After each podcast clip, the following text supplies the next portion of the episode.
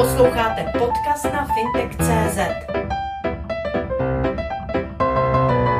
Když jsme naposledy spolu připravovali rozhovor, bylo to přímo v době finanční krize v roce 2008-2009. Tehdy jste vyjadřoval obavy z toho, jak finanční trhy, ale zejména centrální banky zvládnou u státu situaci kvantitativního uvolňování, kdy na trhy bylo vrženo mnoho finančních prostředků. Dnes jsme ve stejné situaci. Vidíte rozdíl mezi tím, jak probíhala finanční krize ve zmíněných letech a jaká je situace nyní? Bavme se o těch penězích, protože ten rozdíl je samozřejmě enormní. Něco jiného je pandemie a něco jiného je globální finanční krize. Ale fakt je ten, že centrální banky ty trhy zaplavily likviditou tehdy i teď. Potom americká centrální banka to dokázala trošku stáhnout, ty trhy se vyplašily, že jo, prošly si nějakou korekcí, ale docházelo k nějaké normalizaci úrokových sazeb a v Evropě zůstaly nulové a později záporné úrokové sazby v podstatě normálem, takže ty bilance nabopnávají.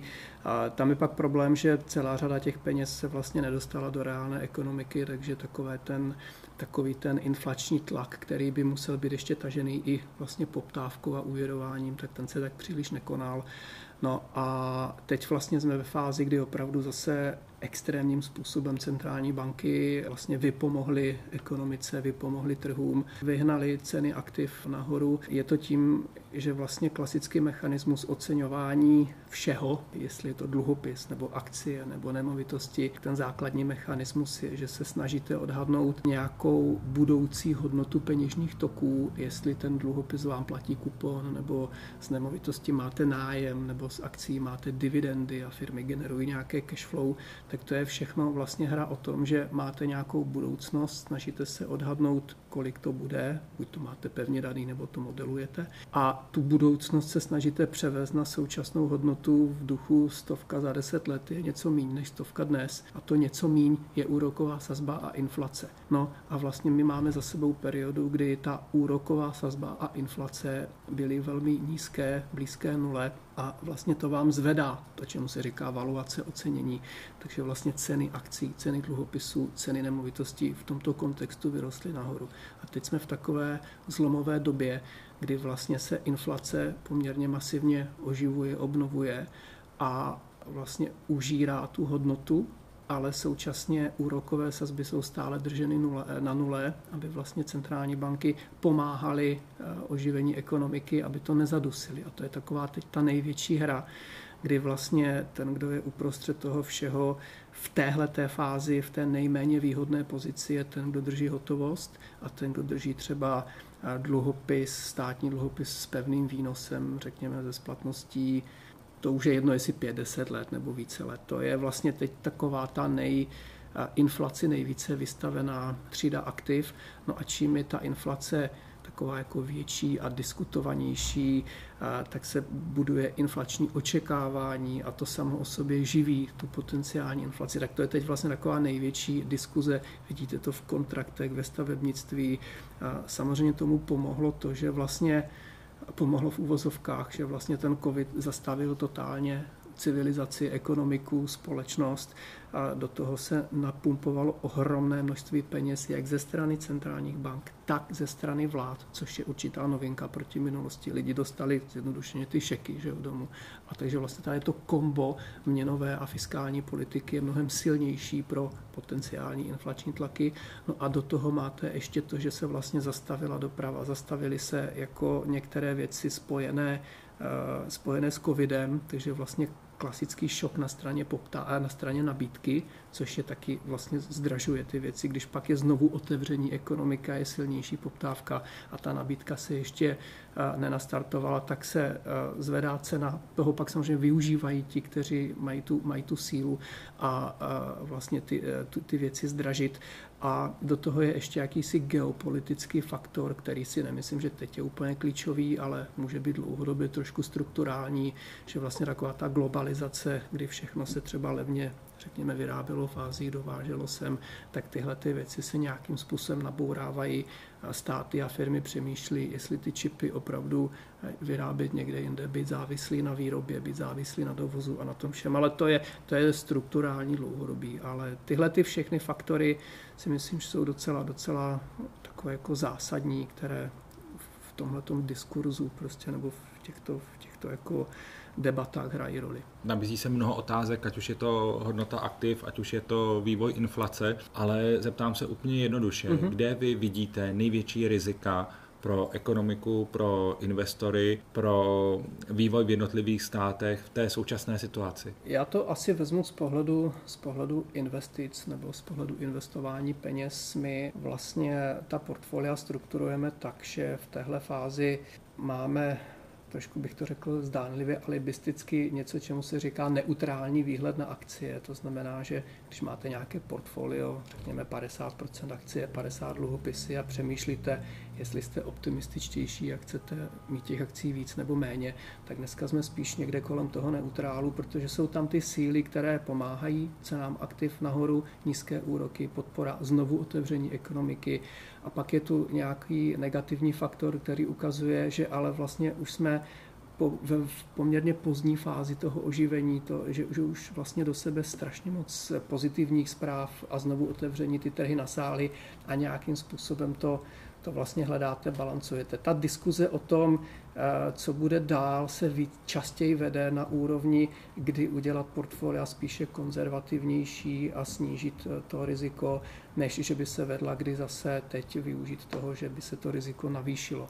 Ale to jsou, tady se bavíme o horizontech týdnů, měsíců a nějaké taktické alokaci. Kdybych řekl nějak jako dlouhodobě pro normálního smrtelníka, který řeší, že si odkládá, investuje peníze na 5, 10, 15, 20 let na důchod, na penzi, tak vlastně pro něho tyhle ty debaty, já bych řekl, že jsou skoro až irrelevantní, pokud na tom trhu nechce tradovat a spekulovat a obchodovat a vydělávat vlastně ne investováním, ale spekulováním.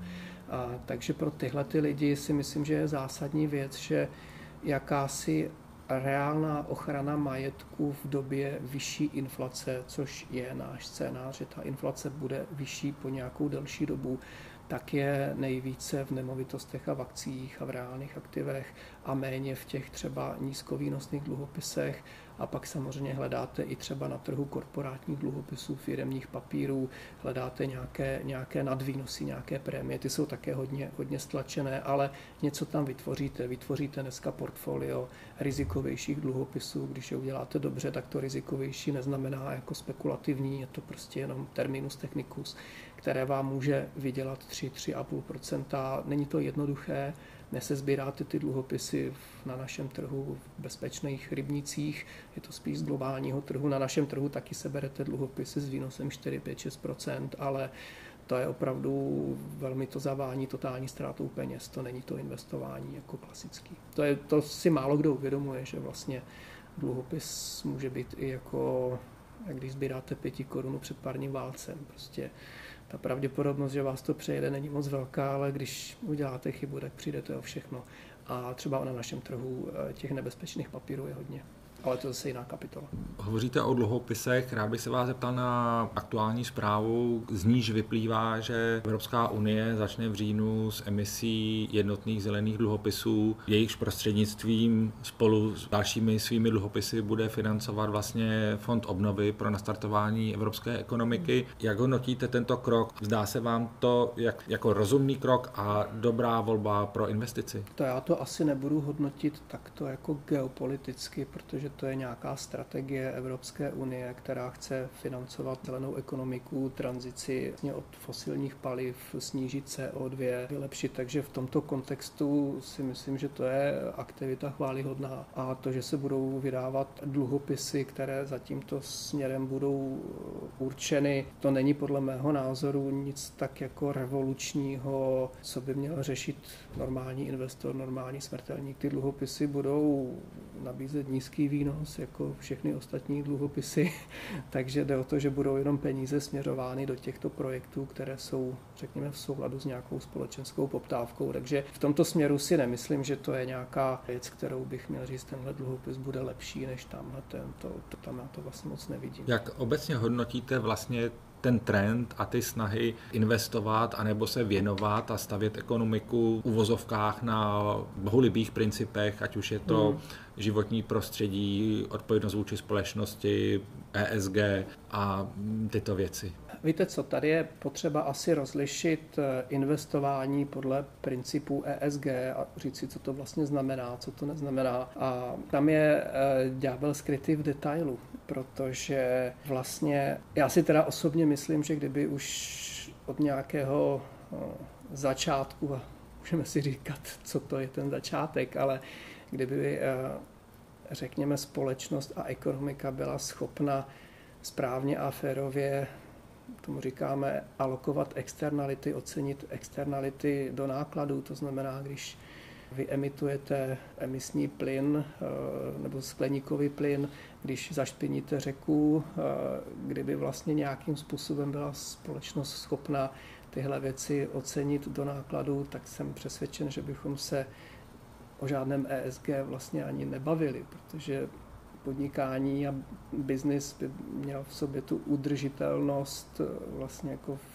vtělenou. Takže to, že se to teď řeší, je jednoznačně o tom, že vlastně jsme narazili na nějaké, na nějaké limity, kde ta společnost si uvědomuje, že emise skleníkových plynů hrozí globální katastrofou, že není dobré eh, vlastně eh, mít planetu zamořenou plasty a odpady a, a těmito věci a ta společnost se nějakým způsobem rozhodla, že se k tomu postaví. To je takové jako, to asi si skoro myslím, že málo kdo spochybní. Tam, kde pak je problém, že samozřejmě to v sobě znamená obrovskou transformaci a změnu business modelů ve společnostech, v zemích, v regionech a je to obrovském i přerozdělování vlastně kapitálu, majetku pomocí subvencí, dotací, všech těchto těch věcí. Takže kolem toho pak může vzniknout hromada dobrých věcí a hromada úplných nesmyslů. Že?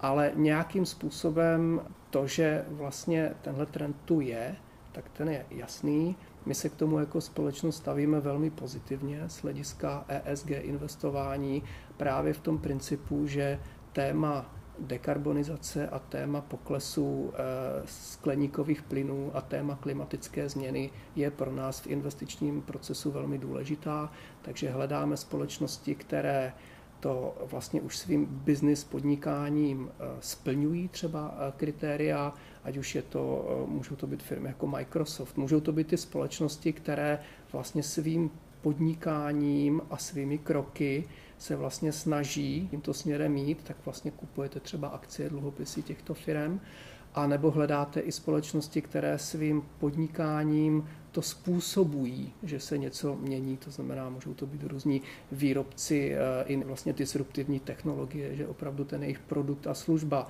pomůže vyřešit tyhle ty záležitosti. To jsou dvě rozdílné věci. Ale potom je tam i to, co málo kdo ví o ESG, je, že vlastně ono z hlediska investic je to to, čemu se říká sektorová neutralita. To znamená, vy vlastně řeknete, no když jste ESG a děláte tohle, tak to asi nemůžete koupit těž, akcie těžaře ropy. To není pravda. Jo? To znamená, vy vezmete akcie těžařů ropy, Exxon, BP, Shell, tady tyhle ty firmy a vlastně v rámci tohoto segmentu si uděláte analýzu eh, tady v kontextu eh, práce s životním prostředím, odpady, emisemi. A vlastně ty firmy si seřadíte a oceníte desítky různých faktorů, kritérií, jejich politiku, jejich plány, jejich cíle, jejich strukturu eh, představenstev a co všechno dělají, jakou mají politiku k tomu, aby třeba změnili, snížili své emise a podobně. A když ta firma vlastně jde nějakým směrem více a lépe než jiná, tak ona má vyšší ESG rating a pak je to vlastně firma, která se hodí do portfolia a vy ji kupujete, i když třeba v tom jejím absolutním vyjádření je to prostě ta, která jako zatěžuje. Takže to ESG investování to není jako zelené investování nebo, nebo nějaké ideologické. Ono je to víc o risk managementu, kdy vlastně posoudíte riziko udržitelnosti napříč všemi sektory a řekněme, že se stavíte třeba portfolio, které má lepší ESG profil, ale v žádném případě to neznamená úplně jako mimo tržní portfolio. Tam je pak do, dobrý vědět, že existuje jakási negativní, negativní filtr, který je takový jednoznačný třeba v případě Amundi, ale celé řady dalších společností, my nekupujeme firmy, akcie, které vlastně svůj biznis staví na hnědém uhlí nebo na uhlí obecně a nekupujeme tabákové firmy. Ale když se podíváte, jak moc důležitý je uhlíkový biznis v globálních akciových portfoliích, tak to je vlastně nula. To znamená to, že se to nekupuje, je spíš postoj, názor, nějaká tranzice. Není to o tom, že byste najednou neinvestovali do 30% společností a byli úplně mimo trh. To vlastně vůbec není.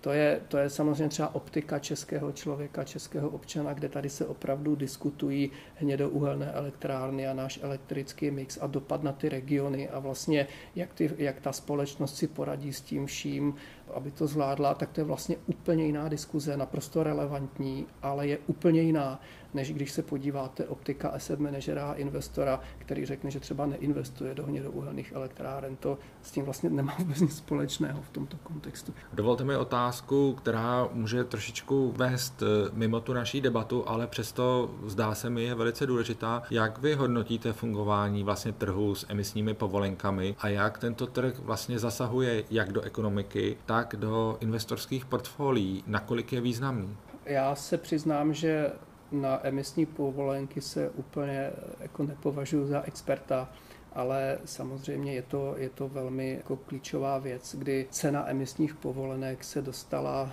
vlastně během pár let z naprosto bezvýznamných hodnot, které nikoho s proměnutím nezajímaly, do úrovní, kdy to dramaticky mění business modely. Takže takový ten incentiv k tomu, aby firma buď investovala do nových technologií a snažila se změnit, protože vlastně její emise způsobují, že jim to opravdu užírá ze zisku, tak to se teď děje. Ta cena těch povolenek na současné úrovni už opravdu mění chování a rozhodování firm. Takže je to velmi, je to velmi zásadní a je to součást vlastně globální finanční analýzy, když vlastně pracujete a oceňujete, tak samozřejmě je to jeden, jeden ze vstupů, kterou ten daný analytik jako s ní pracuje. Tak to je asi to, co je důležité říct, že ty povolenky dneska mají velký, velký dopad. A pak zase samozřejmě je to o tom, kolik jich je, jestli jsou férově rozděleny, samozřejmě nejsou. Jo. Je, je to o tom, jak pak ta společnost vlastně se postaví k tomu, že jsou zasaženy hlavně ti velcí eh, emitenti plynů, když jste pod nějakou hranicí,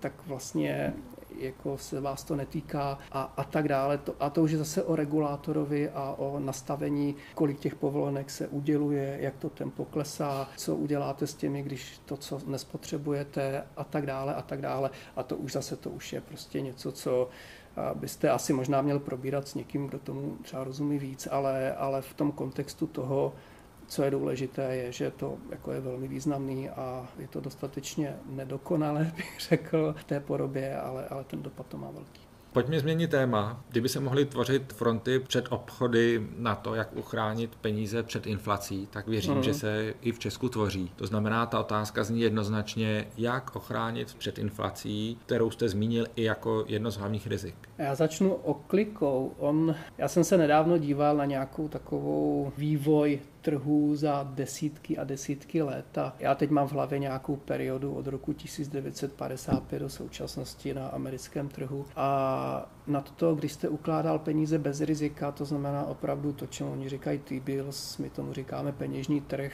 někdo si pod tím představí fondy peněžního trhu nebo i třeba jako spořící účty a podobně tak ten úrok byl větší než ta inflace. No. Proto nějaký, jako prostě vy jste mohl neinvestovat, uložit peníze a pokrylo vám to inflaci a dalo vám to něco navíc. To byla doba, kdy někoho zajímalo, že máte peníze, že je nechcete utratit, tak vám někdo nabídl víc. Dneska těch peněz je opravdu hodně, možná zákon nabídky a poptávky, když těch peněz je opravdu hodně.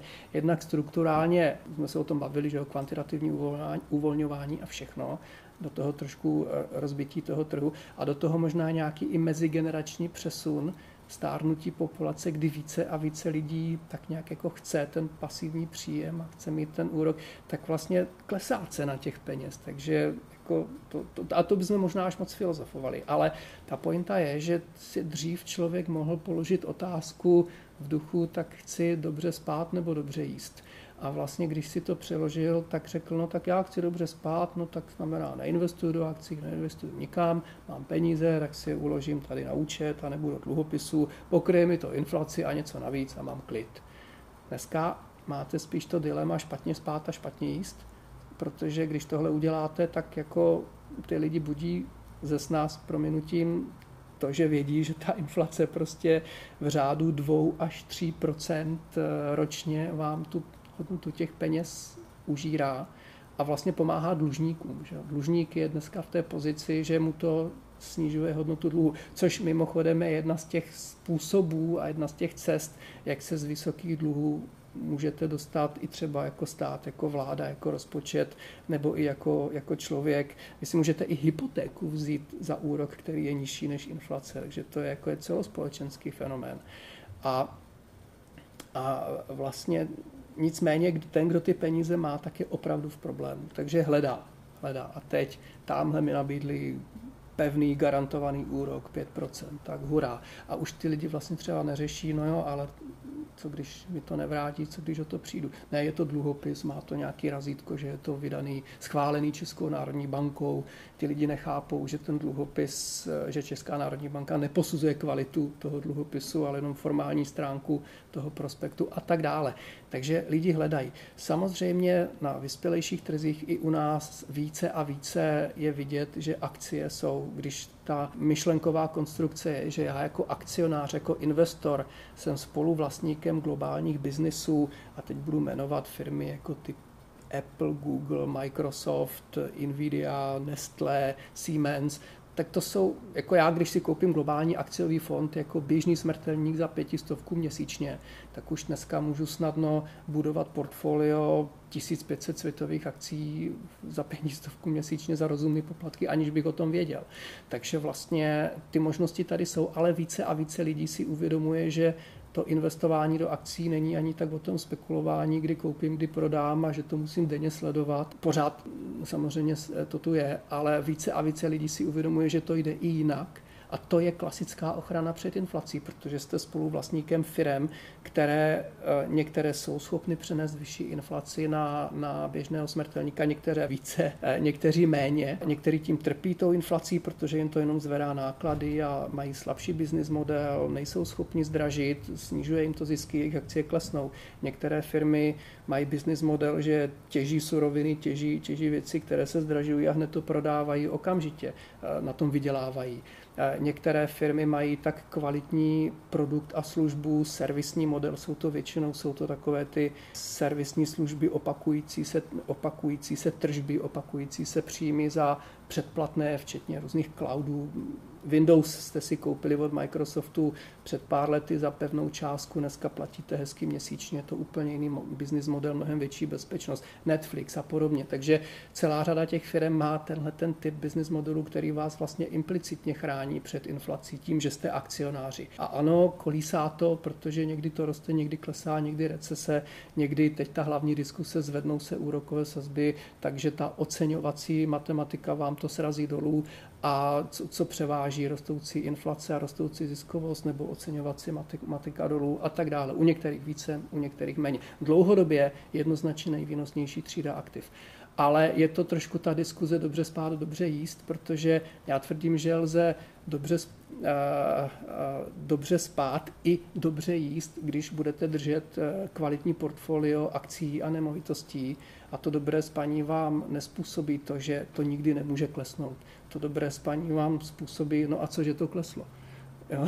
Jako no a co je ten normální, to je cyklický. To znamená nemít tu věc, je, ono to kleslo, co já s tím nebožák udělám, pro, prodělal jsem, protože mi někdo špatně poradil. Já jsem šel za tím bankéřem nebo poradcem v duchu poradní, jak mám investovat. V, v myšlence jsem měl, no tak kolik mi to vydělá a teď jako vlastně čekám, že ten odborník na druhé straně mi řekne, kup si tohle, protože to za rok vyroste. A když se to nestane, tak se cítím podvedený. To je celý vlastně špatný konstrukt. Jo. Já si mám jako nastavit peníze tak, že vlastně mám nějakou část v rezervě, nějakou třeba v dluhopisech, nějakou v nemovitostech, nějaký, nějakou v akcích. Každý by to měl mít asi trošičku individuálně. Hodně to závisí o tom samozřejmě, jaké jsou příjmy, jaké jsou výdaje. Ale ten, kdo je v pozici, že vydělá více než utratí, tak to investiční řešení musí dělat. A čím je člověk i třeba mladší a má dlouhodobější cíle, tak si může dovolit mít ty akcie. Čím je člověk trochu bohatší, tak může mít i ty nemovitosti, i ty akcie, méně těch dluhopisů, méně těch rezerv a trošku si to uspůsobovat a nemusí být na to expert. Už, už jenom taková základní dělba třetina, třetina, třetina je vlastně jedna z nejsofistikovanějších finančních strategií, jakkoliv naivně to zní. Eh, já, když se podívám na data o 19 milionech dolarových milionářů po celém světě, a ta data jsou k dispozici, a vzpomenu si na desítky investorů a klientů, se kterými jsem se potkal za těch více než 20 let, co tuhle práci dělám, na různých pozicích od 100 milionářů po, po opravdu lidi, kteří třeba řeší že jim zůstává pár set korun nebo pár tisíc korun měsíčně navíc, tak vlastně když se to celé nějakým způsobem s těmi lidmi probere, jejich strachy, jejich cíle, jejich eh, životní představy a potřeby a řekne si, tady mám část peněz na to, tady na dovolenou, na, na studium dětí, na penzi, na hru, na útratu, každý to má úplně jinak. Ale tak nějak jako společným jmenovatelem je, No já bych to chtěl uložit tak, aby mi to ochránilo před inflací, aby to nestrácelo kupní hodnotu a dlouhodobě. A někdo má ještě bohužel tu představu a každý rok minimálně to vás pak drhne do těch spekulativních transakcí. Ale ten, kdo to trošku překoná, tak se to takhle jako udělá. A já jsem u drtivé většiny lidí opravdu vlastně bez ohledu na to, jestli ten člověk má 100 miliony nebo 100 tisíce, tak vlastně taková ta taková ta alokace třetina akcie, třetina nemovitosti, třetina peníze a dluhopisy, jakožto ta neutrální, která by tohle pokryla, tak je vlastně společná. A pak samozřejmě je to o tom, že jaký nemovitostí a za kolik peněz a jestli když máte x set milionů, tak je to asi jiný, než když máte pár milionů a když máte tu nemovitost, kterou máte na hypotéku a teď v ní bydlíte a něco řešíte investičně, to je samozřejmě jiný. Ale taková ta koncepce, třetina, třetina, třetina, ta je vlastně tím řešením. A u té třetiny, co mám v rezervě a v hotovosti, tak se smířím, že mi to tu inflaci prostě nepokryje. Prostě není, není. A můžu si říct, že když těch peněz je zase víc, tak co, k čemu plně slouží rezerva, hotovost, tak to všichni víme, tak někdo může říct, no a tak já bych třeba možná část chtěl ještě do zlata, někdo si může říct třeba ještě 3, 4, 5% toho dát do kryptoměn. Proč ne? Je to nějaký fenomén. Ale mít to v tom mentálním účetnictví, v tom kaslíku, vlastně to je taková ta rezerva, to jsou ty peníze, které nějakým, nějakou formou se snažím před tou inflací ochránit. Není to o tom, že bych tady řekl, že bitcoin vyroste nebo klesne, to, to je něco jiného. To ať, jako ať si každý zkouší a to nikoho nezrazuju, ale to je zase ta spekulativní mentalita. A takže vlastně takhle to a smířit se s tím, že dlouhodobě mě inflaci pobijou akcie a nemovitosti časem, možná někdy, to třeba budou zase i peníze a dluhopisy. Ale v dohledné době ne. Vy osobně byste tuto chvíli třeba pro doplnění portfolia investoval do nemovitostí vzhledem k tomu, jaká je situace na realitním trhu? No, to je dobrá otázka, to jsou dvě otázky. První odpověď je ano, já mám nějaké investice, a teď se bavíme o mě jako o fyzické osobě. Já mám nějakou část portfolia v nemovitostech jako investičně dlouhodobě a jestli bych teď přikupoval nemovitosti z investičního důvodu, asi ne, protože já jsem na té zhruba třetině. Takže zase jinými slovy, kdybych já byl v situaci, že žádnou investiční nemovitost nemám, tak asi bych si ji budoval i v současné situaci, i za ty vysoké ceny. A neměl bych z toho dobrý pocit, ale těch alternativ jako opravdu moc nemáte. Takže jako asi bych hledal, řešil, ale Myslím si, že nemít v nemovitostech nic, pokud disponujete nějakým portfoliem, tak je velmi spekulativní a mít v nemovitostech všechno je špatný slovo, ale jako příliš mnoho je, také není dobře, jo? protože ty nemovitosti zase nemají tu likviditu, mají ty starosti. Někoho to baví, tak ty starosti nemá, takže jako proč ne? Jde o to, jaké nemovitosti, jak je financujete a podobně, ale zase jsem zpátky u těch třetin, jako dává to velký smysl, a, takže ano, Určitě ano. Pojem nemovitosti je velice široký. Přesně. To znamená, jaké nemovitosti byste hmm. v tuto chvíli volil? Já si myslím, že běžný smrtelník, takový, jako který má rozumné, normální peníze, tak eh, se baví spíš o, o tom investici do nějakého bytu, který třeba ideálně má na pronájem nebo, nebo podobně. Myslím si, že i nějaké kvalitní nemovitostní fondy, vlastně, které vám vykryjí ten vstup, že se podílíte na ať už jsou to logistické areály, ať už jsou to kancelářské budovy, ať už je to prostě ten komerční realitní sektor, kde se pohybujete v desítkách milionů euro za transakci, tak na to potřebujete realitní fond. Tak těch produktů je tady relativně dost, jsou, jsou k dispozici a tam si člověk může koupit eh, v řádu malých částek. Takže to jako součást portfolia pro někoho, kdo třeba má těch peněz méně a nemůže si dovolit tu nemovitost nějakou sám pořídit nebo koupit, tak si myslím, že ty možnosti tady jsou to postavit přes finanční instrumenty. Tam je samozřejmě pak důležitá jako tak ta kvalita toho instrumentu, ale těch kvalitních produktů je tady dost. Bavíme se o investování, o přístupu k investování. Rád bych se vás této věci zeptal, liší se přístup k investování u Čechů a u jiných evropských národů? No, to je strašně záludná otázka, protože liší, já bych řekl, že velmi, když se podíváte na třeba strukturu úspor nebo strukturu majetku. A já si myslím, že je to do značné míry dano spíš, řekněme, stereotypními názory nějaké populace a nějakou historickou zkušeností v, tom, v té dané zemi, jak se vyvíjely trhy a produkty. Ale Současně odpovím, že se to vůbec neliší jako na úrovni psychologické averze k riziku, ke ztrátám, ten model, že Češi jsou konzervativnější než ostatní, to není pravda. Češi nejsou konzervativnější. Oni možná mají konzervativnější nebo jiná portfolia, protože mají nějakou averzi k něčemu, co vnímají, že je rizikovější, a nebo spekulativnější, nebo nějakým způsobem to znamená, ty rozdíly jsou výrazně větší, spíš dan, dané zkušenostma a neznalostí, než jako povahou těch lidí. Jo, tak to si myslím, že je poměrně, poměrně důležité, protože ta konzervativnost, ta averze ke ztrátám, ta je všude stejná. To je takový ten, ten a, vlastně princip prospektové teorie a poznatku Daniela Kahnemana, který za to dostal Nobelovu cenu, kdy vlastně změřil že jo, nějaký, nějakou tu averzi ke ztrátě, že ta ztráta když proděláme 10%, tak ta bolest, kterou cítíme, je zhruba dva až třikrát větší, než, když, než jakou radost nám přinese třeba zisk 10%. V tom je ta podstata té konzervativnosti na takové té neurologické bázi nebo té emoční bázi. A ta je všude stejná. A akorát, že pak to, to finální řešení někdo vám řekne, ty jo, já jsem konzervativní, abych si dneska v životě nekoupil dluhopisy. Jděte se podívejte, nic to nenese, podívejte se na tu inflaci, jedině akcie nemovitosti a pak vám někdo řekne, no já jsem konzervativní, abych si v životě akcie nekoupil, podívejte, jak to kolísá.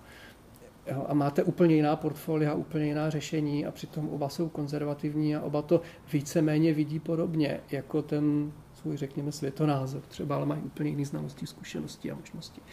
Takže v tomto směru jsem neobjevil to, že by se Češi nějak zásadně lišili od zbytku, i když to, co diskutujeme s kolegy právě třeba na nějakých globálních mítinzích, kdy přeci jenom ten Evropan, který vidí tu nulu až záporné úrokové sazby, nebo ten Aziat, který možná má trošku větší tendenci i třeba k nějakým spekulativnějším transakcím. Jako i trošku kulturní rozdíly jsou, nebo i ten anglosaský způsob, který je vlastně vychovaný v akciovém investování jako součást všeho skrze penzijní fondy, skrze dlouhodobé strategie, a taková pro ně takový ten normál strategie 60-40, 60 akcie, 40 dluhopisů, to je takový normál, který se teď diskutuje, jak je potřeba se od toho odchýlit, když, a teď se řeší inflace, úroky, výnosy, trhy a všechny ty věci, ale někdo má jako tu mentální kotvu postavenou třeba 60-40 portfolio, akcie, dluhopisy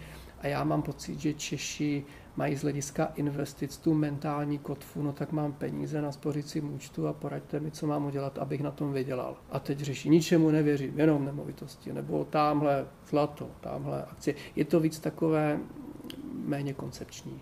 To je asi ten rozdíl. Čechům se v základu, co se týká investování, nabízejí vlastně v tom úplném základu dvě hlavní možnosti. Jsou to podílové fondy a mm-hmm. penzijní fondy. Jak byste jim doporučoval pracovat vlastně s těmito možnostmi? Kdyby měli volit penzijní fondy, kdyby měli mm. volit podílové fondy a co od těchto dvou typů investic mohou očekávat? Přiznám se, že nejsem expert na úplně takovéto finanční poradenství v duchu vytěžit z toho systému co největší daňové úlevy a státní podporu a podobně. Takže omlouvám se všem, kteří tomu rozumí lépe než já, ale nebudu teda říkat ty úplně absolutní částky, protože je někde optimální nějakou částku investovat, to sám takhle z hlavy nevím, ale domnívám se, že je naprosto přirozené v současném prostředí, aby ten, kdo začíná z úplné nuly a staví takovéhle portfolio, portfolio, tak jednoznačně začít s penzijním fondem, protože tam máte vlastně levnější náklady a máte tam daňovou podporu a máte tam příspěvek zaměstnavatele většinou.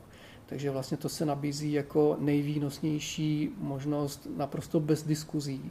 A pokud vlastně člověk je mladý, anebo ve středním věku a je to opravdu pravidelná investice na mnoho let, tak jednoznačně ten účastnický dynamický akciový fond je volba číslo jedna. A jestli to bude tisícovka, 1500 nebo kolik měsíčně, to už se prosím zeptejte finančního poradce, který vám to, který vám to nakalibruje s příspěvkem zaměstnavatele, s příspěvkem státu a tak. Na tu vnitřní míru výnosnosti, o kterou jde, je to jednoznačně nejvýhodnější investice. Ale co vám ten dynamický penzijní fond dá? ten vám dá v podstatě globální akciové portfolio. A jsme zpátky u těch podílových fondů, vy si musíte říct, co já chci od globálního akciového portfolia, nebo co já chci od toho podílového fondu. Pokud chci spořit tisícovku měsíčně do globálního podílového fondu a mám jenom tu tisícovku měsíčně a nic jiného, tak přes penzijní fond je to výhodnější. A pokud mám splněný ten penzijní fond a mám to nějak vytěžené, tak pak se můžu ptát, jestli ty dodatečné peníze, které mám, mi vlastně dokáže lépe zhodnotit podílový fond, který je třeba trošku dražší na zprávu, může být trošku dražší na pořízení skrze třeba distribuci, tak nabízí ten fond nějaký příběh, nějakou strategii, kterou, kterou, kterou protože ta, ten svět těch podílových fondů je mnohem variabilnější, mnohem tematicky zajímavější. Investičně můžete si tam vybrat, chci disruptivní příležitosti, chci ekologické investování, chci jenom Ameriku, nebo chci jenom Evropu, nebo chci jenom Ázii, chci malé firmy, chci velké firmy, chci akcie na vodu nebo akcie na techno nebo cokoliv. To znamená, v tom světě těch podílových fondů máte vlastně pro běžného smrtelníka, ten se v tom skoro nevyzná, nebo ten se v tom téměř určitě nevyzná, ale máte tam nádhernou variabilitu. A můžete trpět paralýzou rozhodování, ale uh, takže se domnívám, že celá řada, takhle, celá řada vlastně globálních penzijních fondů je řízena manažerem, který zároveň řídí penzijní fond a zároveň podílový fond. A když vlastně ta strategie je stejná, tak si řeknu, co je levnější a co je více podporované, tak půjdu touhle cestou. A když si strategie jsou odlišné, tak se ptám, co mě ta odlišnost přináší nebo odebírá. Takže já, já třeba sám využívám ze svými penězi jak penzijní fond, tak, tak podílový fondy, protože prostě si najdu v obojím to své. Dovolím si doplnit eh, podílovým fondům tu věc, že investor z nich může peníze vybrat kdykoliv, na rozdíl od penzijních fondů, ale bych se ptal takto. Jsou podle vás podílové fondy součástí odpovědi na tu otázku, jak ochránit tuto chvíli peníze před inflací? Ano, ale jak který? Jo? To znamená, já třeba mám peníze v podílových fondech, které se zaměřují na investování do akcí, tam jsem s inflací a s výsledky naprosto spokojený. A část peněz, kterou mám třeba v mentálním kastlíku nebo v mentálním prasátku něco jako rezerva nebo jako krátkodobý peníze, tak mám taky víc v podílových fondech než na spořících účtech, protože ten podílový fond dneska při dnešních úrokových sazbách má i po odečtení nákladů o nějakých eh, pár desetin procenta vyšší výnos, než je pořád ty nulové úroky v bankách, ale inflaci to nepobíjí.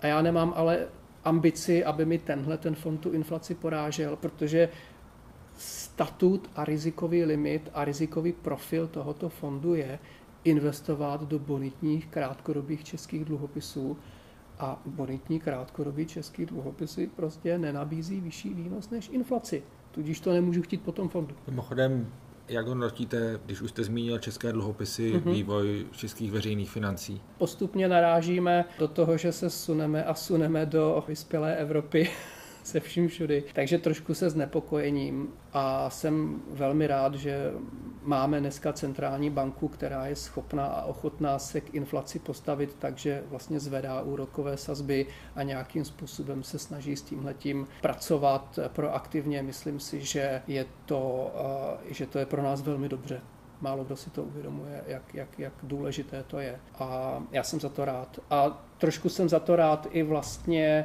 alibisticky je špatný slovo, ale přeci jenom my jako hodně peněz, které spravujeme pro naše klienty, ať už skrze penzijní fondy nebo podílové fondy, tak my je investujeme a musíme investovat do bonitních eh, českých dluhopisů na peněžní trh, na, na termínové vklady, na repo operace v bankách. Takže ona je to pak jako když jste přinuceni to investovat za nulu nebo za záporný úrok, tak vám to nepřináší žádnou radost, než když třeba vidíte, že můžete investovat za vyšší sazby. Takže my teď třeba repu operace, což jsou vklady v bance, investujeme za, teď je reposazba České národní banky 0,75, tak my víme, že ukládáme za 0,73 pro naše klienty. A když se úroky zvednou na 1%, možná na 1,25 teď na konci září, jestli to bude o čtvrt nebo o půl procenta se ukáže další zvýšení sazeb na konci roku, takže se chýlíme k nějakým 1,5, výhledově ke dvěma procentům, tak se minimálně k té inflaci přiblížíme že vám to pořád tu inflaci nepobije, ale bude, budete s tou inflací na mnohem lepších hodnotách s konzervativními nástroji, než třeba jsou v Evropě nebo v Americe v téhle době. Takže v tomto směru to jako je pozitivní. Ale zpět k tomu, na co jste se ptal, co z toho na úrovni veřejných financí, tak jde jenom o to, abychom se nedostali do fáze, že pak budou investoři na nás hledět ne jako velmi kvalitního dlužníka, ale více a více rizikového dlužníka, protože pak bychom měli samozřejmě problém. V téhle fázi je to ještě OK. Ten směr zase tak OK není, ale to je na jinou diskuzi. Sledujte fintech.cz.